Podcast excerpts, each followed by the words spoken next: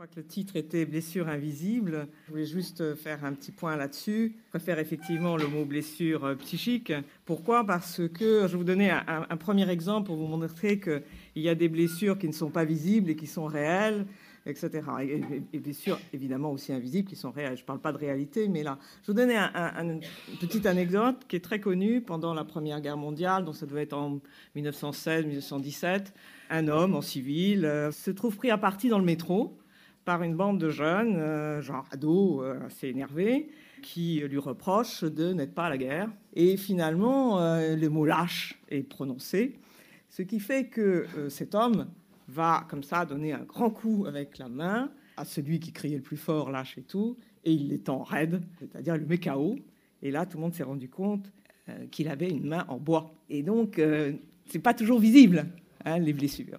Alors, je vais donner un autre exemple, là, par exemple, contemporain un jeune soldat euh, qui a fait l'Afghanistan, il a perdu une jambe, il a une, jambe en fer, hein, carrément en ferraille, mais ça marche très bien. Hein, vraiment, quand il est en pantalon, il faut vraiment regarder pour voir euh, si, euh, pour constater qu'il est blessé et qu'il a ce type de handicap.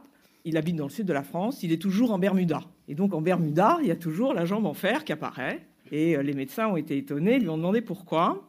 Il a dit parce que toutes les fois qu'il se gare sur un emplacement grand invalide, évidemment, ça tourne toujours à foire d'empoigne avec les gens, tandis que maintenant, quand il sort de sa voiture, eh bien, tout le monde voit qu'il a une jambe en fer. Donc, je veux dire, c'est les blessures invisibles, ou c'est très variable, hein, il faut prendre en compte.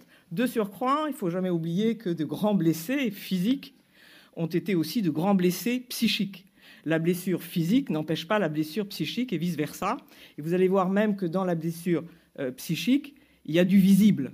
C'est un peu compliqué, mais vous voyez ce que je veux dire. Invisible, pour ça que je, je, conteste, mais bon, c'est une contestation qui n'en est pas une. Là, je vous ai, je choisis ça parce que c'est très emblématique. Alors, ça avait été une, couverture qui avait été prise pour un, pour un précédent, pour une exposition d'ailleurs, hein, euh, fait d'ailleurs avec, euh, avec le musée donc, qui était à la Bibliothèque nationale.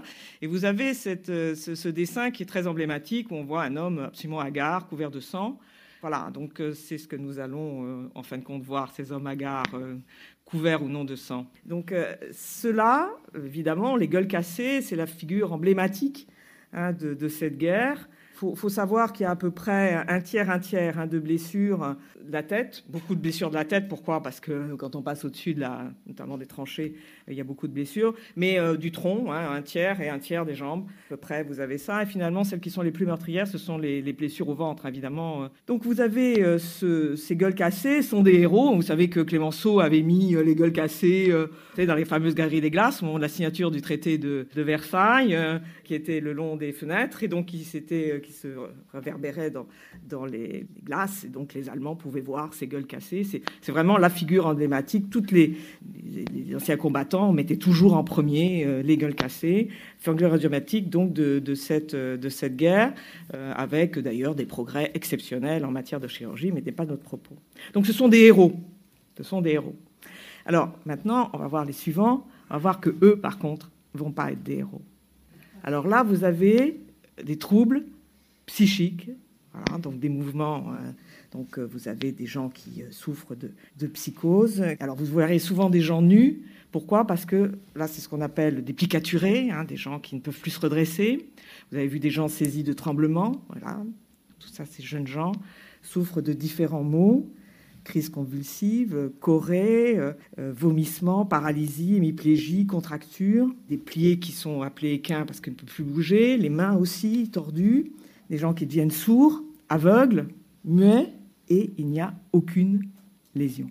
Ça a beaucoup euh, perturbé les médecins, donc on les appelle plicaturés, on prend le mot camptocormie, vous savez qu'on voit des fois des personnes âgées qui sont complètement pliées en deux, c'est ça, qui ne peuvent plus se redresser. Mais là, ce sont des hommes jeunes, sans liaison, sans, lésion. Les radios ne donnent rien, on ne peut pas le savoir. Alors, qu'est-ce qui s'est passé? Évidemment, cette guerre est une guerre inattendue, donc là, l'artillerie, c'est-à-dire là, on a une première phase de la guerre de 14 totalement inattendue, cette guerre. Hein. inattendue pour les militaires, inattendue pour les médecins, inattendue pour les soldats, avec une artillerie lourde, un tir rapide, des mitrailleuses. Hein. Je vous rappelle que là, à cette époque, on a quand même des mitrailleuses qui tirent 600 balles minute. On n'est plus du tout, du tout dans les mêmes guerres d'avant. Et cette guerre de, mouvement va se transformer en guerre de position. Hein, c'est ce qu'on a appelé la guerre du projectile, de la bêche et du barbelé. Donc euh, toutes les armées belligérantes vont rencontrer exactement le même nombre, la même grande quantité de blessures psychiques, c'est ce qu'on a vu tout à l'heure, de gens euh, qui sont ravagés physiquement. Vous voyez, c'est même physique, là, c'est même plus. Alors, c'est invisible dans la mesure où il n'y a pas. On n'a que des effets extérieurs, mais on n'a pas les, raisons euh, intérieures. Alors, les, médecins vont les appeler de différents noms, parce qu'il faut bien appeler ça les choses. On va les appeler les trembleurs, on va les appeler les crisards, on va les, appeler les estropiatants. Ils vont être accusés de simulation. Alors que vous avez des médecins qui vont dire attention, la simulation c'est extrêmement rare, c'est euh, même impossible. On peut imiter un syndrome, mais on ne peut pas tout imiter. C'est très difficile hein, d'avoir des signes physiques en même temps le, pouls qui bat très lentement, etc. Enfin, il y a énormément de signes physiques, on ne peut pas tout avoir. Donc il dit c'est extrêmement rare, mais il va, il peut être peu, peu nombreux parmi les médecins à le considérer. Ils vont appeler aussi les persévérateurs, c'est-à-dire ils disent qu'une fois qu'il y a un syndrome qui s'est implanté, finalement, il est facile de le reproduire, de le continuer. Et on continue pourquoi? Parce qu'on a peur de la douleur. Donc si on arrête ce mouvement, on va avoir peur de la douleur, on va avoir peur aussi. Il y a de une sorte d'indifférence parce que ces hommes sont fracassés sur le plan euh, psychologique, donc ils ont une, espèce de recul vis-à-vis de leur propre corps, la mauvaise volonté, voire euh, de l'ignorance de, euh, de ce qu'il faut faire pour guérir, voire de traitements intempestifs, comme on va voir. Donc on a aussi les exagérateurs. Alors là, pour, euh, pour euh, ce médecin qui en parle, il considère que là, on est à la limite de la simulation, tout en reconnaissant qu'il y a des troubles et qu'on ne peut pas les éliminer. De toute façon, il est de façon, tous ces, gens ont un grand sens de l'observation et il dit, mais ce n'est pas possible qu'on ait autant de gens, c'est un flux énorme de gens, qui aient les mêmes, qui aient les mêmes syndromes, etc., qui se reproduisent comme ça. Ce n'est pas possible qu'il y ait euh, des, simulations et tout ça. Donc, le commandement, lui, l'assimile à euh, manque de volonté, à de la perversion morale, à de la faiblesse, à de la lâcheté. Et euh, les, soldats, il faut bien le dire, sont souvent, au début en tout cas en 14, la justice militaire est impitoyable. Ils sont envoyés devant les conseils de guerre et ça se finit euh, souvent avec plusieurs balles dans la peau. C'est-à-dire qu'on a fusillé des hommes dont les troubles psychiques n'avaient pas été diagnostiqués. Quelquefois, il avait été diagnostiqué ils ont quand même été passés par les armes. Les services de santé, dans un premier temps, vont donner l'impression, par exemple, je donne un trip de délirant, vous avez quelqu'un qui ne supporte plus tous ces bombardements, etc., et qui se dit, moi j'ai la solution, je vais aller voir le colonel et je vais lui donner la solution pour battre les, Prussiens. Et il part. Eh bien, lui, il va passer en conseil de guerre pour euh, avoir euh, fui devant l'ennemi. Hein. Donc il faut bien vous compreniez, le début de la guerre, euh, les, médecins sont ahuris, surtout euh, le commandement euh, ne comprend pas, et on va avoir l'impression que les services de santé sont organisés pour recevoir non pas des blessures, des blessés psychiques, mais des simulateurs, pour recevoir des déserteurs psychiques. Donc ils vont être organisés comme ça, il faut bien le dire.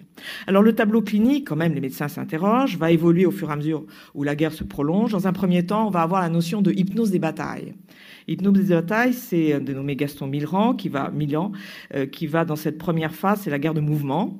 Et donc euh, la en Belgique notamment, il y a eu des nombres, de nombreux cas de gens, vous avez un peu sur la, première photo qu'on a vue tout à l'heure, absolument euh, ahuris, qui sortent des combats comme hypnotisés, qui euh, sont donc dans un état de confusion et de stupeur, qui cessent toute activité. Si on les bouge, on les met devant un mur, ils restent devant le mur, etc. Donc ils ont un faciès figé, une absence de parole, de toute réaction à toute, à toute sollicitation, ils ne réagissent pas, euh, ils restent immobiles. Donc ils ont appelé ça l'hypnose des batailles. Ensuite, quand le front s'est stabilisé dans une guerre de, tranchées, on a un mot qui va être employé en France qui est l'obusite, euh, c'est-à-dire, euh, et les Anglais vont employer le mot de shell shock. Et ce mot shell shock, lui, va devenir emblématique de la, de la guerre. Et là, c'est des causes donc, de commotion provoquées par l'artillerie, la mitraille. Et euh, ça, correspond euh, de façon méchante, mais c'est beaucoup plus compliqué que ça, à le bon coup sur la tête. Euh, ça vous est sûrement déjà arrivé de tomber, etc. Et d'après d'être complètement commotionné par, par cette choc. Ça peut être aussi, on a employé aussi, on a pensé qu'ils étaient aussi intoxiqués donc euh, c'est un terme emblématique, c'est une, atteinte d'ordre nerveuse, hein, euh, psychique, qui est provoquée par la déflagration donc des obus, donc obusite. On a employé aussi le mot sinistrose, choc émotionnel, euh, choc commotionnel. Le maître mot en France, c'est la commotion. Il y a aussi, euh, on a aussi employé le mot syndrome des éboulés parce qu'évidemment, avec les grandes explosions, les gens se retrouvent dans des abris ou dans les tranchées, recouverts par la terre, etc. Et euh, complètement, ou, des abris, ils ont des, morceaux de bois, etc. qui tombent dessus. Donc, ils sont euh, complètement sous le choc à la suite de, ces éboulements. Certains meurent d'ailleurs étouffés, etc. Troisième point, c'est qu'on reconnaît que y a des syndromes évidemment anxieux, dépressifs, neurasthéniques, hystériques et on va appeler ça les névroses de guerre ou psychose névrose de guerre. Un texte rapide du torpillage de la Provence 2. C'est un croiseur auxiliaire qui a été armé pour le transport de troupes parce qu'il n'y a pas eu que sur la terre qu'il y a eu des problèmes, il y a aussi en mer, hein, on l'oublie toujours. Et, donc ce croiseur a été torpillé le 26 avril 1916. À bord, il y a un médecin, médecin psychiatre, qui est euh, de l'école de Babinski. On verra tout à l'heure Babinski, donc qui est lui, euh, il pense que euh, toutes les réactions comme ça physiques à ces problèmes donc de, pression de, de, la guerre sont dues à de l'hystérie. Donc il est à bord de ce bâtiment et il y a tout d'un coup le torpillage donc le bâtiment commence à agiter, etc. Et là, on assiste à un certain nombre d'actes déraisonnables. Vous avez euh, des, hommes qui vont s'entasser dans les embarcations sur le pont. Ils vont juste oublier de le mettre à la mer. Euh, vous avez un, officier euh, qui va tirer comme ça au revolver dans l'eau. Quand il lui demande ce qu'il fait, il dit bah donc contre un sous-marin, vous imaginez bien que ça marche très très bien. Vous avez des gens qui vont se suicider Hein, sous la pression, pensant que c'est fini et qu'il vaut mieux mourir euh, de façon très rapide plutôt que de façon euh, lente, etc., dans une mer. Alors on est en Méditerranée hein, quand même. Euh. Alors ils vont finir par mettre quand même à la mer un certain nombre de... tous, les officiers tous les, marins qui sont à bord ou les équipages, enfin les, troupes passagères, ne seront pas sauvés. ils sont même, la, grande majorité va mourir. Mais ceux qui vont rester, qui vont arriver à monter sur des, bâtiments. Alors là, vous avez de tout. Euh, vous avez euh, des, gens qui donc c'est vraiment le, texte du, médecin. Hein. Donc il y en a qui souffrent de, phénomènes donc euh, de quadriplégie, de paraplégie, de mutisme, de ricanement incessant, de pleurs spasmodiques, d'autres gémissent, d'autres hoquettent, d'autres aboient. Euh, d'autres sont pris de tremblements, avec des mouvements, donc, comme on a vu tout à l'heure, hein, spasmodiques, impossibles à maîtriser. 600 naufragés qui vont être recueillis sur un torpilleur. Et euh, il considère qu'il y a à peu près 30 à 40 individus qui présentent des troubles euh, nerveux sévères. Donc il va les faire descendre sous pont, hein, là où la médecin salle des machines. Ils vont les déshabiller. Ils vont leur faire boire de l'eau de vie. Ils vont les frictionner à l'eau de vie. Et puis ils vont prendre les matelots les plus costauds qui, avec des serviettes mouillées, vont les flageller. Les autres, ils, voient ce qui se passe, donc euh, ils en ont fait un ou deux, et les autres ont dit non, non, tout va bien, ils n'ont plus de troubles et tout. Donc pour lui, c'est la preuve que ces hommes ont subi un choc nerveux, ça il ne le, conteste pas, mais que leur réaction est hystérique et qu'on euh, peut très très bien euh, le gérer. Voilà. Donc, euh, on va voir comment ça se gère après. Donc voilà, donc euh, ça fait partie de ces, euh, témoignages, hein, vrai, par un médecin. Donc, alors la, fragilité hein, psychologique des hommes de guerre, c'est pas nouveau. Tous les symptômes qu'on a vus, eh bien, on les a déjà vus. Je vais reprendre celui qui est peut-être le plus ancien, le plus connu, et celui Hérodote pendant la bataille de, Marathon. Donc là, on est en 490 avant Jésus-Christ. Et là, il y a un certain Athénien qui s'appelle Épizélus et qui euh, est au combat, et il voit arriver vers lui un, homme très grand, un, Perse, qui a un bouclier et il a une barbe très longue qui tombe sur le bouclier. Il, euh, donc il vient comme ça vers lui et finalement il tue la, son camarade qui est à côté. Euh, donc lui n'est pas tué, n'est pas blessé, il lui est rien arrivé, mais il devient aveugle. et il restera aveugle toute sa vie. C'est ce qu'on appelle une conversion hystérique pour les médecins, en quelque sorte, l'analyse qui est faite évidemment a posteriori, c'est qu'il a entrevu sa propre mort et que euh, il a donc euh, il y a eu l'effroi, il a vu sa propre mort, donc il perd la vue. Donc euh, c'est quelque chose donc qui est connu. On a par exemple pendant le, siège de Syracuse par les Romains, eh bien les défenseurs grecs, grand, grand, nombre sont devenus sourds et muets. Donc on a des on a comme ça des cas historiques dans les, les armées. Il y a une chose qu'on connaît bien, c'est la nostalgie.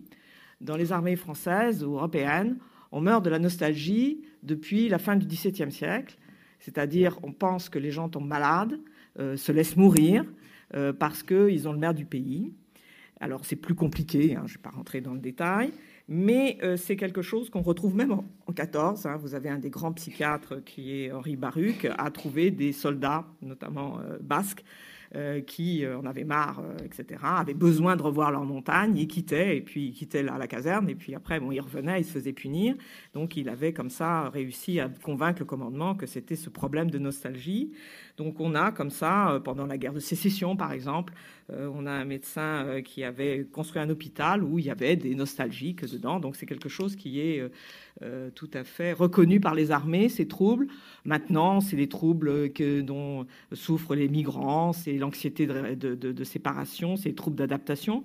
Autre chose qu'on connaît, et qui est du Runben, je l'ai dit tout à l'heure, de la commotion, est le vent du boulet. Alors le vent du boulet, là, faut remonter aux guerres de la Révolution et de l'Empire, et notamment de grands, grands médecins de cette époque, Larrey, Percy, Desgenettes, qui ont euh, expliqué comme ça l'état de sidération euh, de certains soldats qui ont été frôlés par un boulet. Alors le cas le plus emblématique, euh, c'est le futur général Marbeau, qui se trouve dans un combat d'infanterie alors qu'il est sur son cheval. Donc vous imaginez qu'un cavalier au milieu d'un combat d'infanterie, c'est pas quelque chose de confortable. Et qui, et il y a eu l'oreille un peu frôlée et arrachée par un boulet, il ne bouge plus. C'est-à-dire il est complètement tétanisé. Il peut euh, même pas serrer les jambes, peut pas donner un ordre à son cheval. Il, il voit tout. Hein, c'est comme si la scène était au ralenti. Il voit les Russes qui lui tirent dessus.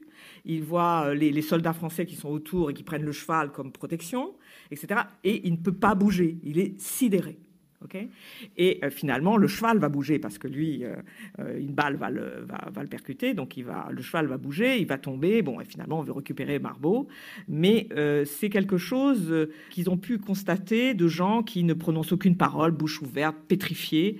leur pensée est comme arrêtée. Ils sont en état de stupeur. Ils, marchent, ils ont des mouvements comme des automates. D'ailleurs, souvent, ils s'agglutinent par, par dizaines sur le champ de bataille. Ils errent comme ça sur le champ de bataille. C'est évidemment extrêmement dangereux pour eux, extrêmement dangereux, évidemment, aussi pour les autres. Donc là, on sait maintenant, hein, c'est ce qu'on a appelé aussi ça la confusion mentale de guerre, l'onirisme de la bataille, et euh, donc c'est notamment c'est une paralysie psychique qui est provoquée par la puissance et par euh, du bombardement. Maintenant, on sait d'où ça vient. Hein. On vient, on dit c'est un embrasement donc tout à fait physiologique de l'amygdale, euh, mais bon, à cette époque, on ne savait pas. Autre chose qu'on connaît bien aussi, c'est le traumatisme. Alors, le traumatisme, celui qui a vraiment étudié ça en France, c'est euh, Jean-Martin Charcot, donc hein, voyez, sur l'hystérie aussi, et euh, notamment qui a réfléchi sur, euh, parce qu'on est au début du chemin de fer, et il y a eu de, grandes, de grands accidents de ferroviaires, et on se rend compte que les gens, il y a quelquefois sont peu touchés dans ces accidents, pourtant ils ont une réaction tout à fait spectaculaire. Et ils s'interrogent, ils se demandent si euh, ces gens, c'est en fin de compte une variante de l'hystérie et de la neurasthénie. Et que c'est plus de la commotion, euh, plus de l'émotion que de la commotion. Donc on va employer le mot de névrose traumatique, hein, c'est Oppenheim, donc en 1888 qui va, qui va créer le terme de névrose traumatique. Et euh, donc ça c'est connu. On a l'hystérie, bien connue aussi, mais euh, un des élèves, alors justement, qui était le professeur du médecin, dont, je vous ai parlé pour la Provence 2, eh bien, euh, Babinski, lui, va contester l'analyse de son, maître, de Charcot, et lui va dire que finalement, il va créer un autre mot, qui est le mot pisciatisme. Et le pisciatisme, ça vient du grec je persuade et je guéris. C'est-à-dire que c'est pour lui un symptôme de l'hystérie, il considère que c'est une maladie de suggestion, que la personne se suggère à elle-même qu'elle est malade, et donc on peut la guérir par contre-suggestion. Donc en gros, c'est pas un, vrai malade, quoi. C'est un, quelqu'un qui s'est convainc qu'il est malade. Donc, euh, la simulation, vous voyez que le pas est très très proche. Ce tableau, je vous le montre parce que euh, finalement, euh, il est très emblématique. C'est sûrement un des, moi je trouve les plus beaux tableaux. Hein. il en a fait deux, un en 15, un en, 10, en 14. Euh, ça s'appelle les anonymes. Et vous voyez, maintenant, les hommes ne sont plus reconnaissables. Et vous voyez la posture qu'ils ont, finalement un peu comme des cafards. Hein. C'est-à-dire, bon, ils marchent comme ça complètement parce que tout simplement, il y a les obus, etc. C'est-à-dire, maintenant, c'est plus une guerre où on se relève. C'est-à-dire que finalement, les hommes de 14 vont apprendre quelque chose, tous ces jeunes gens qui arrivent sur le champ de bataille. C'est, on n'est pas à l'époque napoléonienne. On n'est pas dans une guerre romantique on est dans une guerre où on va, euh, ça va être fracassant euh, pour eux, pour leur tête, pour leur, leur esprit et que la peur va être la compagne, la compagne du, guerrier. Elle est pour ça, à l'époque, on considère déjà, mais bon, certaines pensent ce n'est pas, euh, pas quelque chose de monstrueux, c'est quelque chose de normal, hein, c'est de, de, biologique. Alors c'est assez amusant, mais Remarque, vous savez, dans À l'Ouest, rien de nouveau, dit une chose, ce n'est pas de la peur quand il parle de un certain physique, il dit ce n'est que physique. Parce que peur est encore associée à lâcheté. Et les gens ne reconnaissent pas qu'ils ont lâche, non, mais ils considèrent effectivement ils ont peur. Alors, on a beaucoup parlé de la peur déjà au XIXe siècle.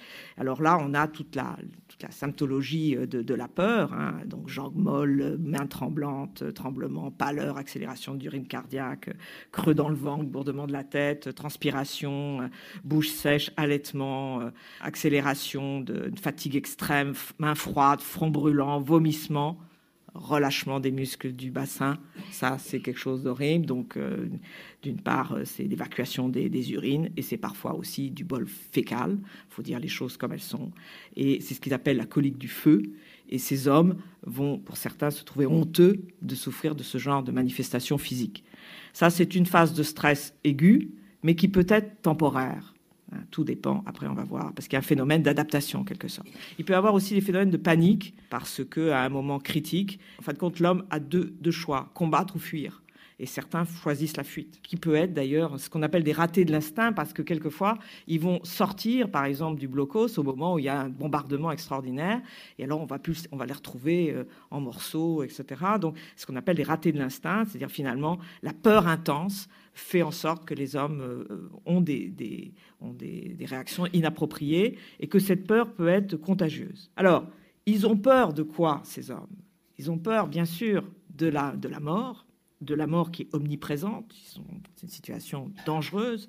Notamment, ils sont tellement dans une situation dangereuse qu'on on parle de zone de mort pour la première ligne. Et ça surplombe bien sûr toutes les causes. C'est un danger permanent. Ils sont épouvantés par cette idée de mort. Et puis, il y a l'apport du mort. L'apport du mort parce que vous avez là Autodix qui est revenu avec de forts troubles nerveux hein, de sortir de guerre, hein, de trucs, et ce tableau absolument magnifique qui s'appelle La guerre. Hein. je ne sais pas si vous aviez vu, il avait été exposé euh, à Beaubourg, dans lequel vous avez euh, là, euh, le, ils ont peur du, du, mort dans le sens où on a dit qu'il y avait eu une mutation anthropologique pendant des siècles dans l'Occident on avait, en fin de compte, fait en sorte que euh, le mort, on dit toujours, ça repose en paix, euh, etc. Donc euh, le mort était pas escamoté, mais enfin était enterré, etc.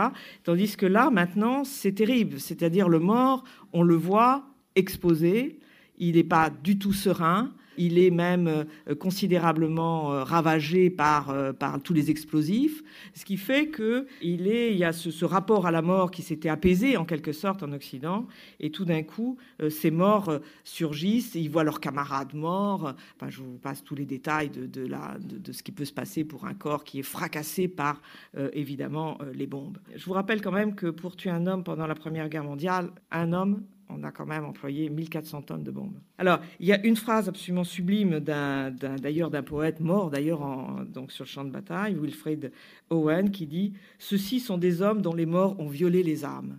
Donc là, vous avez cette phrase absolument extraordinaire. Mais il y a aussi, ce qui choque beaucoup aussi les soldats, c'est l'absence de sépulture. Alors certains y arrivent à avoir des sépultures, mais la plupart du temps non. Il n'y a pas de rite funéraire, donc ça choque leur conscience. Et surtout, ils ont le spectacle de la décomposition. Euh, c'est-à-dire ces hommes morts deviennent euh, pratiquement euh, répugnants. Même les poules les quittent, les morts. et ça devient une dépouille animale tout à fait désagréable. Donc il y a même un moment, Louis Maufray, Maufray est un médecin, à un moment il raconte, il y a un adjudant donc qui était prisonnier allemand, qui était au feuillet, donc euh, dans les latrines, et il a été là, il est mort euh, pendant qu'il y était, par un obus allemand, hein, ça arrive, et euh, il, les soldats ont voulu l'enterrer dans les latrines. Et là, il s'est mis dans une colère noire en disant on ne fait pas ça à un être humain. Si vous faisiez ça, vous auriez ça, cette saloperie sur votre conscience toute votre vie.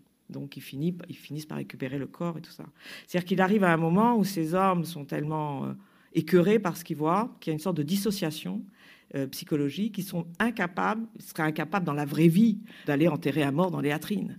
Donc euh, c'est là où on voit que les choses vont pas très bien pour eux à tous les sens.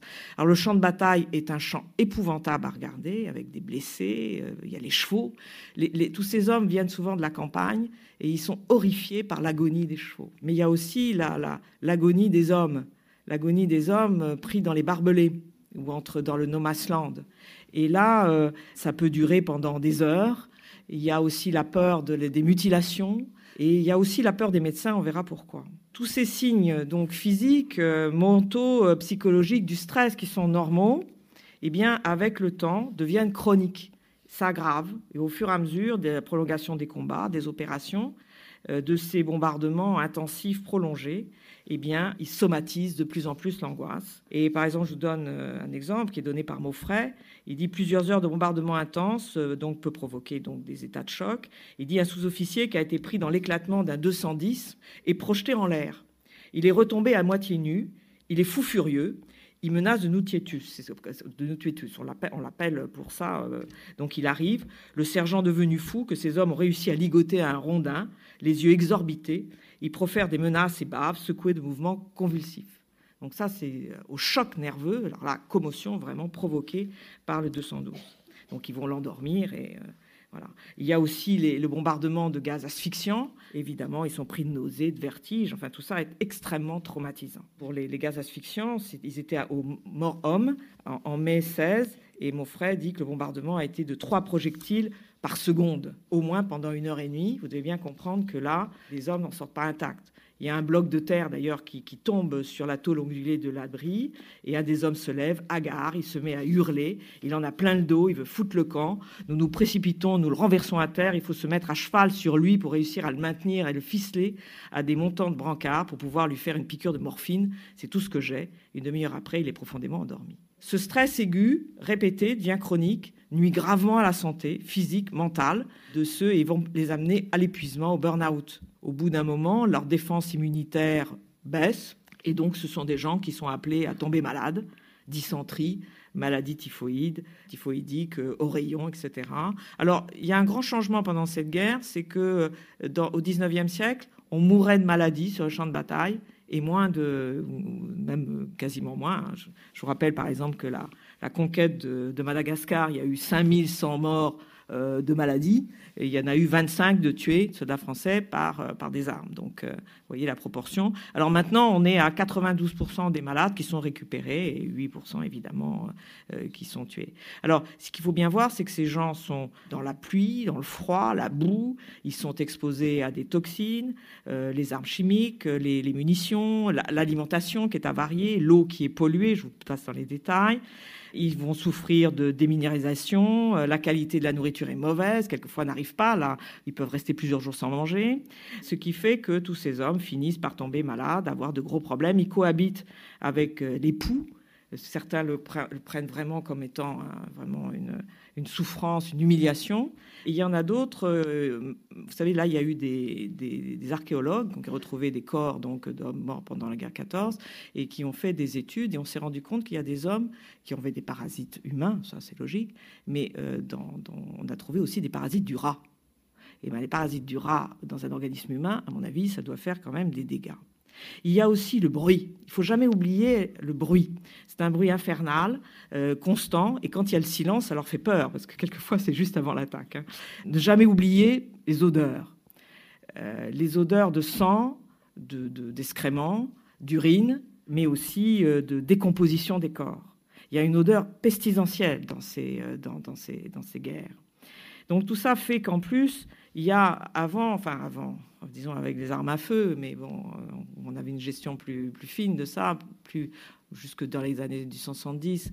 Maintenant, euh, en fin de compte, euh, la guerre est une loterie, c'est-à-dire que ça peut, ça peut entraîner la mort ou la mutilation. Même le meilleur soldat, c'est pas parce qu'on est un bon soldat, valeureux, etc., qu'on est à l'abri. Il a personne n'est à l'abri c'est être là au mauvais moment, au mauvais endroit, mais euh, il n'y a plus, euh, c'est même plus la valeur militaire qui fait la différence, c'est vraiment la loterie de la mort. Tout ça fait que on arrive à des actes d'anxiété, bon, enfin, ça provoque de l'anxiété, de l'agressivité, des crises d'angoisse, la dépression, des cas d'insurbordination, la négligence dans la tenue, c'est toujours très révélateur, des comportements aussi suicides, vous avez des suicides, des gens qui se pendent euh, plutôt que d'aller au combat, des mutilations volontaires, hein, qui ont été aussi nombreuses. Donc on assiste à un épuisement moral de, ces hommes, donc c'est pas étonnant euh, s'ils ont des troubles qui se traduisent par des comportements. Alors il y a aussi les toxiques, on n'a pas assez souligné euh, la toxicité, notamment des gaz de combat, ça on le sait, mais il y a aussi le dégagement de, des munitions qui dégagent de l'arsenic et du plomb.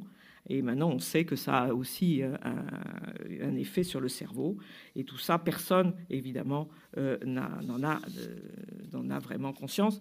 Les médecins, si, ils considèrent qu'il y a des risques d'intoxication, on le verra. Donc, à côté de ça, on a le débat médical et comment on traite ces blessés. Le corps médical est très, très divisé sur l'origine des troubles. Vous avez euh, des psychiatres, des médecins qui considèrent que la guerre n'est pas responsable de la survenue des troubles euh, qu'on a vus euh, d'ordre psychique. Il y en a même qui nient toute responsabilité de la guerre. Ils considèrent que ces troubles nerveux sont dus à la prédisposition, c'est-à-dire à, l'alcoolisme, à la syphilis ou à l'hérédité. Il y a une négation de, de ça. C'est vrai qu'ils sont face à un nombre inédit de malades. Il y a des, ils ont des présupposés médicaux qui datent du 19e siècle. Il y a la pression du commandement aussi, hein, qui, demande qui demande toujours pression sur les médecins pour leur renvoyer les hommes au front. Et donc, les psychiatres n'appréhendent pas toujours les mécanismes psychologiques à l'origine des symptômes. Ils cèdent à l'urgence patriotique alors qu'ils sont euh, submergés par un afflux donc de blessés psychiques auxquels ils ne sont pas préparés. Ce qui fait que la doxa, hein, la pensée dominante à cette époque, ça va être le pisiatisme de Babinski. C'est-à-dire que les euh, soldats, on va considérer que ce sont des simulateurs. Alors au début du conflit, les blessés, quand ils n'ont pas été fusillés ou autres, euh, vont être traités, les blessés psychiques vont être traités dans un environnement civil et évacués vers l'arrière l'armée française va euh, est obligée dès euh, fin 14, début 15 de créer des centres neurologiques qui vont être dispersés sur tout le territoire français. Alors il y a deux attitudes à l'égard de ces hommes, tout dépend de leur comportement. Ceux qui sont dans un état, je vous ai dit, de prostration, euh, complètement neurasthénique, inerte, etc., rentrent pour tous ces médecins, pour tout le monde, dans l'idée de nostalgie. Ils vont susciter de l'empathie. On va employer les moyens traditionnels qui sont employés euh, dans les hôpitaux, dans, le monde chez les aliénistes. On va leur donner du repos, on va leur assurer la sécurité, donc ils sont loin du front, une très bonne nourriture, on va leur donner des sédatifs, des barbituriques ou des toniques. Euh, on va utiliser la physiothérapie, l'hydrothérapie, on va mettre dans les bains. Alors s'ils sont plus ou moins agités, on les met dans les bains, vous savez, bains froids ou, chauds, ça dépend. Euh, on met au-dessus du bain, il y a quelque chose en, cuir là qui est au-dessus et puis on les laisse dans l'eau. Alors ça peut être quelques minutes, ça peut être euh, ça peut être plusieurs heures, ça peut être dix heures de suite, ça dépend comment ils sont. Euh, mais enfin c'est pas quelque chose, c'est tout un système qui est pour mettre sur pied ces soldats avec de l'empathie. Euh, les infirmières sont aux petits soins, etc. C'est quelque chose donc connu parce que connu d'avant d'avant la guerre. Le neurasthénique c'est connu. Et puis, il y a les sciatiques. Alors, eux, on considère qu'ils sont déclarés comme fonctionnels, qu'ils sont, ils sont curables, donc, par la contre-suggestion. Donc, euh, on considère que s'ils sont malades, s'ils ont ces troubles, c'est à cause des médecins, de leur entourage, des infirmières, qui les ont persuadés qu'ils sont malades. Ils s'y complaisent, ils se complaisent dans la maladie, s'y vautrent, et ils cherchent, consciemment ou inconsciemment, à en tirer profit. Donc, euh, cette notion d'autosuggestion euh, dans l'apparition des, signes met en cause directement la bonne volonté du soldat. C'est de sa faute s'il est comme ça. Et euh, ça va être d'ailleurs une façon de dédouaner le commandement, lequel fait pression pour euh, le renvoi au front. Je vous ai dit, les, les hystériques sont assimilés à des déserteurs. Là, on va avoir un dérapage sévère de la médecine de cette époque et avec un traitement qui va être mis en place euh, qu'on peut qualifier de barbarie médiévale. On va avoir notamment recours à des méthodes brusquées. Alors, qu'est-ce qu'on fait? Dès qu'ils sont admis, le psychiatrique est interné dans une salle d'isolement. Première erreur, on le sépare de ses camarades, ce qui est une faute maintenant, on considère en psychiatrie. On va le soumettre à un régime lacté on va le faire boire du lait, en grande quantité, 3 hein, litres de lait par jour, pour le désintoxiquer. On va le priver de nourriture. On va le priver de tabac. On va le priver de permission. On va le priver de correspondance. On va le priver de visite. On va le priver de lecture. Pourquoi faire? Pour qu'ils décrochent et pour qu'ils épargnent aux vrais blessés euh, toute contagion. On va alors passer dans des bains froids en grande quantité. Le bain froid, 10 heures dans un bain froid, ça ne ça doit pas être très amusant. On va donc, les, en quelque sorte, les incarcérer hein, dans des pavillons d'isolement pour euh, qu'ils ne soient plus en contact avec les, infirmières et leurs familles. Les, certains médecins recommandent même des mesures disciplinaires en cas d'échec thérapeutique. On a envoyé certains dans les colonies disciplinaires pour qu'ils soient sous l'ordre d'une autorité militaire. D'autres prônent de les renvoyer directement en première ligne.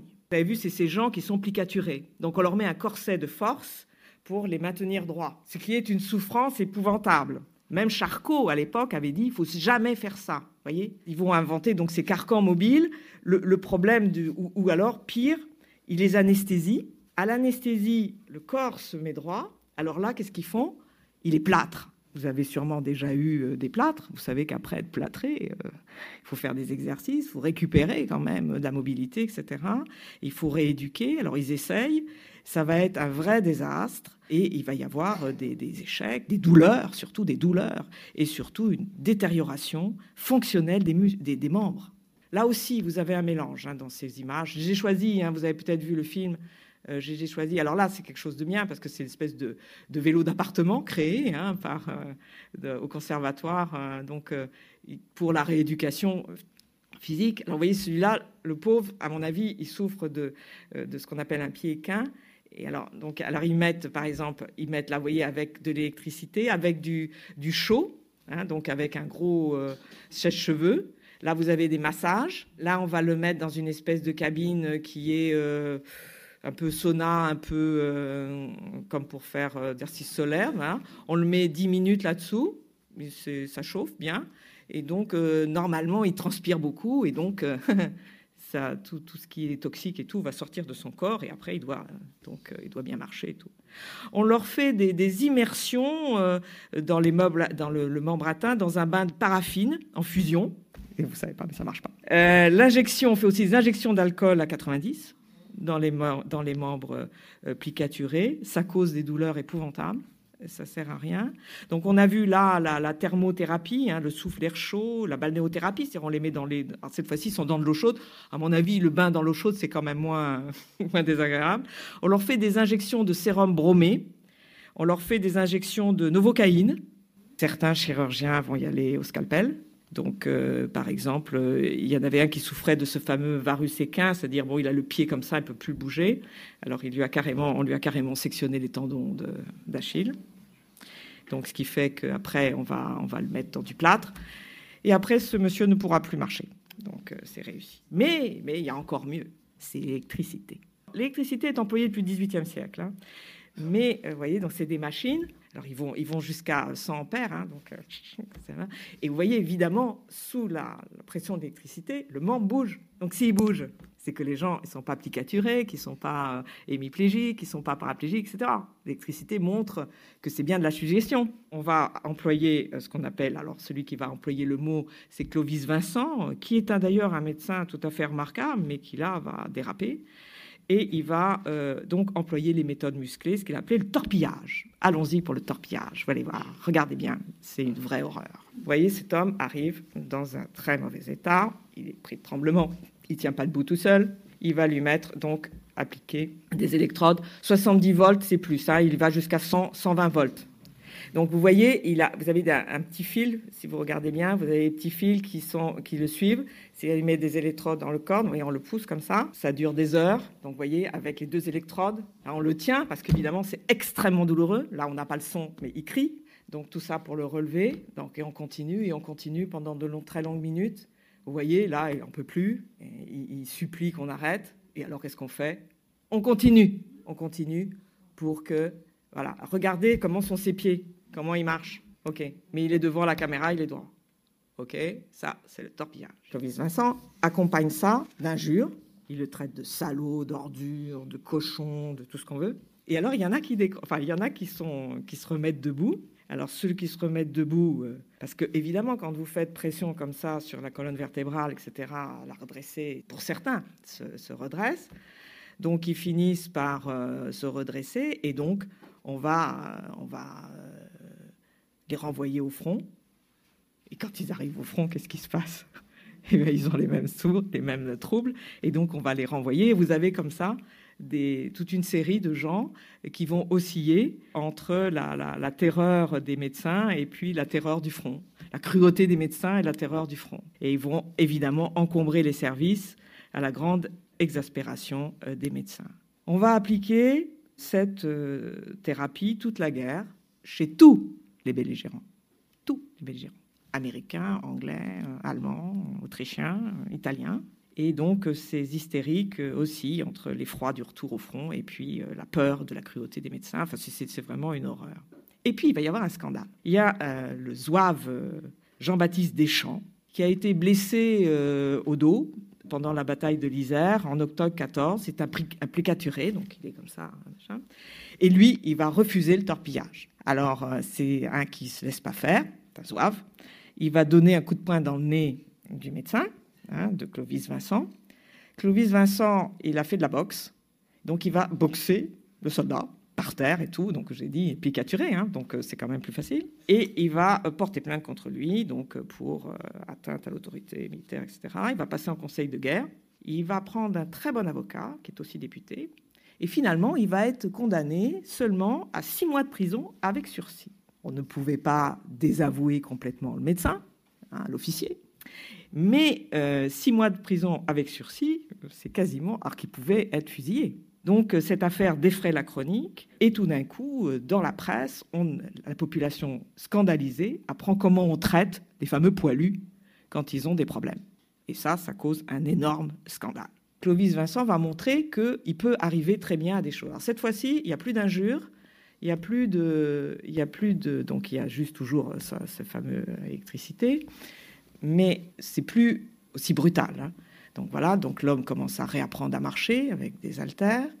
Tout ça pour démontrer que finalement, voilà, certains de ces hommes finissent par récupérer leur corps, par euh, faire des choses qui sont euh, donc euh, qui n'étaient évidemment bien incapables quand ils étaient plicaturés, hémiplégiques ou autres.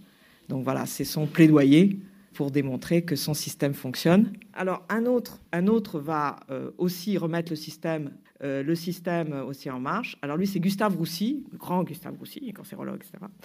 Et lui, ah, il le fait à Salins. Et lui, c'est miraculeux. Donc, il reconnaît dans ses rapports que, euh, que certains échouent, hein, que ça marche pas son système pour tout le monde. Gustave Roussy, lui, il ne pas dans la, dans la nuance. Alors lui, il, il insulte pas et surtout, il n'oblige pas les gens à le subir. Et à mon avis, important. Euh, Vincent, lui, obligeait. Et d'ailleurs, dans le débat qui s'est passé, c'est que finalement, euh, la question s'est posée de savoir qu'il fallait qu'il y ait la reconnaissance du droit imprescriptif du blessé d'accepter ou de refuser un traitement. C'est là qui était derrière, ce qui était sous-jacent de, cette question. Et là, il rappelle, notamment la Société de médecine légale, rappelle que le médecin ne peut pas imposer un traitement. La Société de neurologie, ils ont réclamé que les sujets atteints de, troubles fonctionnels, donc qui ne sont pas donc, de, type hystérique, ne soient ni réformés, ni pensionnés, mais traités sur place et renvoyés au front. Les simulateurs, les exagérateurs, les persévérateurs, ils seront dirigés vers des services spéciaux et soumis à une direction médicale compétente, mais surtout à une discipline militaire sévère. C'est-à-dire pas de, pas de droit à pension, pas de réforme, rien. Et ceci va être, euh, ça va entrer même dans le barème des, euh, invalidités. Donc, euh, ni réforme, ni gratification, ni rien. Il y a des médecins qui sont contre ça. Eh oui, c'est pas tout le monde et toujours pas toujours de cet avis. Il y a notamment euh, Solier, donc un adversaire du, du, piatisme. Il est directeur du centre de Lyon. Il y a Pitre à Bordeaux. Il faut dire leur nom parce que c'est quand même important des gens qui sont contre le discours dominant. Grasset à Montpellier, Dégérine, Raymond, etc. Et euh, Solier va même écrire une lettre au, au, ministre de la Guerre en disant que cette euh, doctrine du piatisme est une atteinte grave à la conscience professionnelle, à l'indépendance scientifique des médecins, que ce sont des théories enfantines. Et il est contre. Et lui il considère qu'il euh, faut euh, expliquer donc euh, l'origine. L'origine, c'est ce que je vous ai dit, c'est-à-dire l'emploi massif des mines, la torpille, les obus. Donc il pense que la guerre crée ce qu'il appelle une épine. Hein. Il faut toujours faire très attention. C'est le mot qui est employé à l'époque, c'est-à-dire qu'il y a quelque chose de très dur qui est chez ces hommes et qu'il faut faire céder, mais c'est pas pas avec l'électricité aussi qu'on cède. Hein. C'est au niveau du, psychisme. Donc il, pose la question. Il dit il n'y a pas de différence entre les trauma euh, euh, de guerre et civil, est-ce que dans la, vie civile, euh, des médecins oseraient assigner un délai de, guérison à un fonctionnel? Parce qu'il faut savoir que Roussy, quand il échouait, il les envoyait en conseil de guerre les malades qui, échouaient. Donc il, y a, il y a quand même une... Mais alors eux, ils pratiquent autre chose. Et lui, il pratique thérapie normale, c'est-à-dire comme pour tout blessé. Voilà, ils les font jouer, ils les font jouer au football, ils les font tirer à l'épée, à corps. Tout ça, c'est pour qu'ils considèrent qu'il faut que les hommes reprennent leur corps. Et tout cela sont des gens qui n'ont pas été torpillés, mais qui ont récupéré leur corps aussi. Donc ils font des exercices. Tout ça sont faits pour que les hommes reprennent possession de leur corps sans, et avec le temps, etc. Donc ils pensent qu'il y a une thérapie individuelle, puis en plus c'est thérapie collective avec ces exercices. Vous voyez toujours des gens qui sont suivis. Là, vous avez des instructeurs hein, qui, les, aident à faire les mouvements, etc pour qu'ils récupèrent. Et, là, les, jeux collectifs, on fait euh, confiance à ses camarades, on se laisse sauter, etc. Tout ça est extrêmement dur. Hein. Alors vous avez aussi, euh, donc, euh, comme on a beaucoup de ruraux, là, ils font du jardinage, hein. donc ils reprennent aussi des travaux physiques. Ils s'occupent de petits cochons et tout. donc voilà. Ils sont donc à la campagne. dans ça, c'est dans la région de Lyon. Et Là, les, hommes reprennent, reprennent conscience de leur corps. Alors là, ils ont créé donc des centres de formation professionnelle, donc ils font des objets, euh, ils travaillent le cuir. Euh, il y en a qui font euh, des ateliers d'appareils orthopédiques. Ils font aussi des jouets. Le, stress, la fatigue de combat va constituer un des motifs majeurs d'évaluation d'évacuation des soldats britanniques et canadiens vers la Grande-Bretagne. Alors ils appellent ça après un temps de, compassion, de repos et de compassion. Euh, certains, finalement, euh, euh, vont voir leurs symptômes réapparaître. Alors, il faut savoir qu'en Angleterre, on a beaucoup employé, ce qu'on n'a pas employé en France à cette époque, l'hypnose. Donc, ils vont voir leurs symptômes réapparaître et ils retournent au front, mais dans leur voir leurs symptômes disparaître, par contre, ils retournent au front. Et par contre, la grande majorité va finir en institution. Euh, donc, euh, tout d'un coup, on se dit que euh, les troubles nerveux deviennent. on considère qu'il y a à peu près un quart de l'effectif des blessés qui sont des blessés psychiques. Donc, pour le commandement, c'est évidemment une hémorragie absolument insupportable. Dès 1915, il y a des psychiatres militaires français qui vont proposer des centres, de créer des centres et qui vont créer des centres neurologiques attachés aux armées à proximité du front. Euh, c'est l'expérience, parce que chaque guerre, on oublie la, guerre précédente. L'expérience avait été faite pendant la guerre russo-japonaise. Russo-japonaise, vous savez, ça se passait euh, très très loin, euh, en Extrême-Orient, et le transsibérien à l'époque n'était pas encore achevé, ce qui fait qu'on n'avait pas pu rapatrier des soldats blessés, psychiques, etc.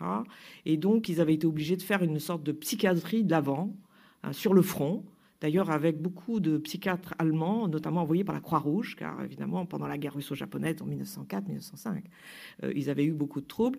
Il y a eu d'ailleurs des, rapports qui ont été faits, euh, vous avez bien compris ce qui se passait, donc tout, avec tous les symptômes qu'on a vus hein, donc, pour cette guerre.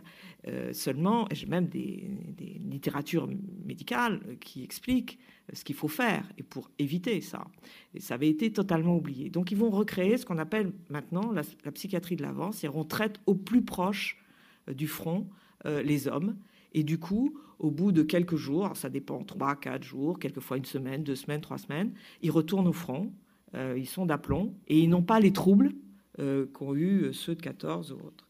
Donc, notamment, les Anglais ont mis ce système en place au moment de la bataille de la Somme, parce qu'ils ont eu énormément de pertes, et là, ça devenait même problématique.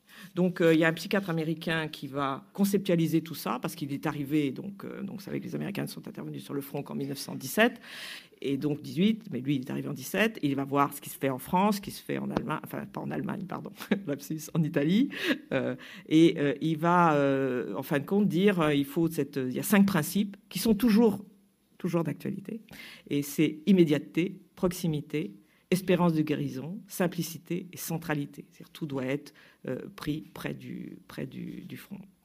Et donc, euh, les Français donc, euh, avaient commencé en 1915. Le, service de santé va finalement appliquer ce système. Malheureusement, en 1918, ils n'ont pas encore toutes les, disons, les, toutes les armées n'ont pas un centre neurologique. La réforme n'est pas achevée au moment de l'armistice. Enfin, l'armistice est intervenu, c'est qu'il y a quand même mieux. Alors, que sont devenus ces soldats qui ont été blessés psychiquement? Ils sont en asile et certains n'en sortiront plus. On se rend compte que des paralysies fonctionnelles vont s'aggraver après. Euh, il y a deux psychiatres qui vont reconnaître que certains de leurs de leur psychiatriques est revu, ils les ont revus un an, deux ans après, ils ont évolué vers l'affaiblissement intellectuel. Nous n'avons aucune statistique en France sur les pertes psychiatriques. Il n'y a que des extrapolations. On considère, alors certaines euh, ont dit 15 000, 20 000, le Naour dit 100 000, admettons même 100 000, fourchette haute. Je vous rappelle qu'il y a eu 8, 400, 8 400 000 hommes en France qui ont été mobilisés. Donc 100 000, vous me direz, ce sont des pertes énormes. Enfin, bon, c'est vrai qu'il y en a qui n'ont pas été diagnostiqués hein, et tout. N'empêche que euh, c'est le problème en histoire, c'est que quelque chose qui n'avait pas été su, pas, pas vraiment étudié, gommé en quelque sorte dans la mémoire collective, il y a un effet loupe, c'est-à-dire tout d'un coup on montre, on montre ces images qui étaient des images d'archives euh, qu'on ne voyait pas. Mais si on réfléchit bien, c'est une infinie, enfin c'est infime par rapport aux, blessés de cette, de cette guerre. Et je dirais ces, ces, hystériques, ils sont peu nombreux par rapport aux, neurasthéniques, aux autres blessés psychiques qui ne sont pas euh, toujours euh, répertoriés. Euh, moi, je suis persuadé que euh, ces hommes dont les défenses immunitaires sont effondrées, qui sont morts de maladie, c'est à mon avis pas très loin d'une blessure psychique au départ, hein, donc d'un refus de vivre, de, de ras-le-bol de, ces guerres. Donc, et ça, ce sont des statistiques que personne n'aura, que personne ne connaîtra. Je pense que ça pose la question essentielle de non pas pourquoi ces hommes ont craqué, mais je dirais pour les plus de 8 millions 300 000 hommes, pourquoi ils n'ont pas traqué c'est ça qui est intéressant. Pourquoi ils ont tenu, je veux dire? Les seuls chiffres que l'on connaît en, problème de psychique, euh, c'est les statistiques qui ont été compilées par l'armée américaine. Pour eux, c'est près de 159 000 euh, soldats qui ont été mis hors service pour des raisons psychiatriques sur 2 millions d'hommes. Et euh, il y en a 60 69 000 qui ont été gravement atteints et donc ont été évacués ou rayés des contrôles.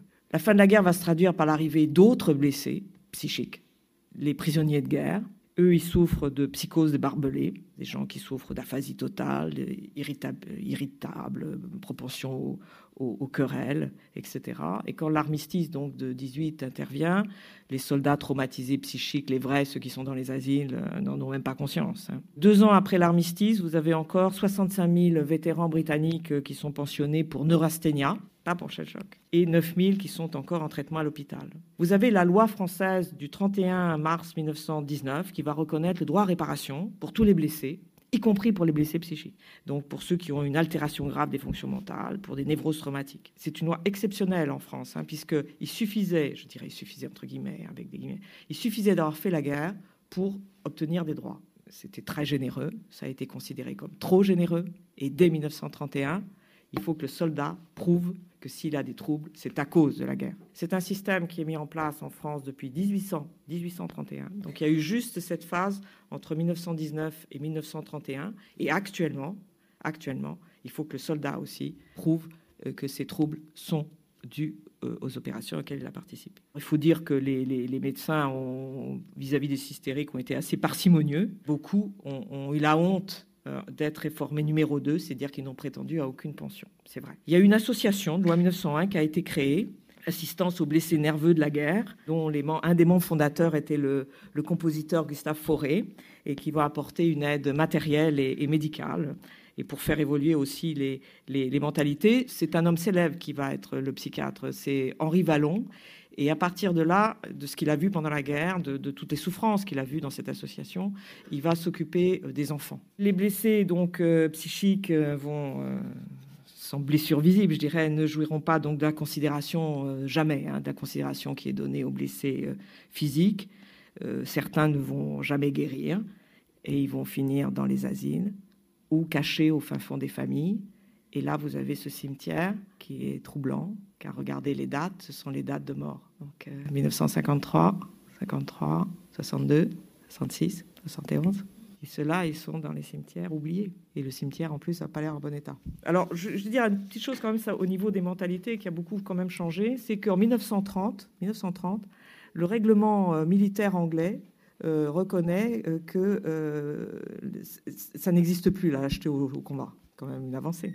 Alors, en conclusion, je dirais ces séquelles traumatiques, dites ou non dites, qui sont euh, moins quantifiables évidemment que les effets physiques des blessures, peuvent se prolonger sur des années, voire sur plusieurs générations. Vous savez que maintenant on parle de troubles psychiques qui atteignent la troisième génération de gens qui ont été blessés. C'est impossible à quantifier, à mesurer. Ça, c'est l'alcoolisme, la, le tabagisme.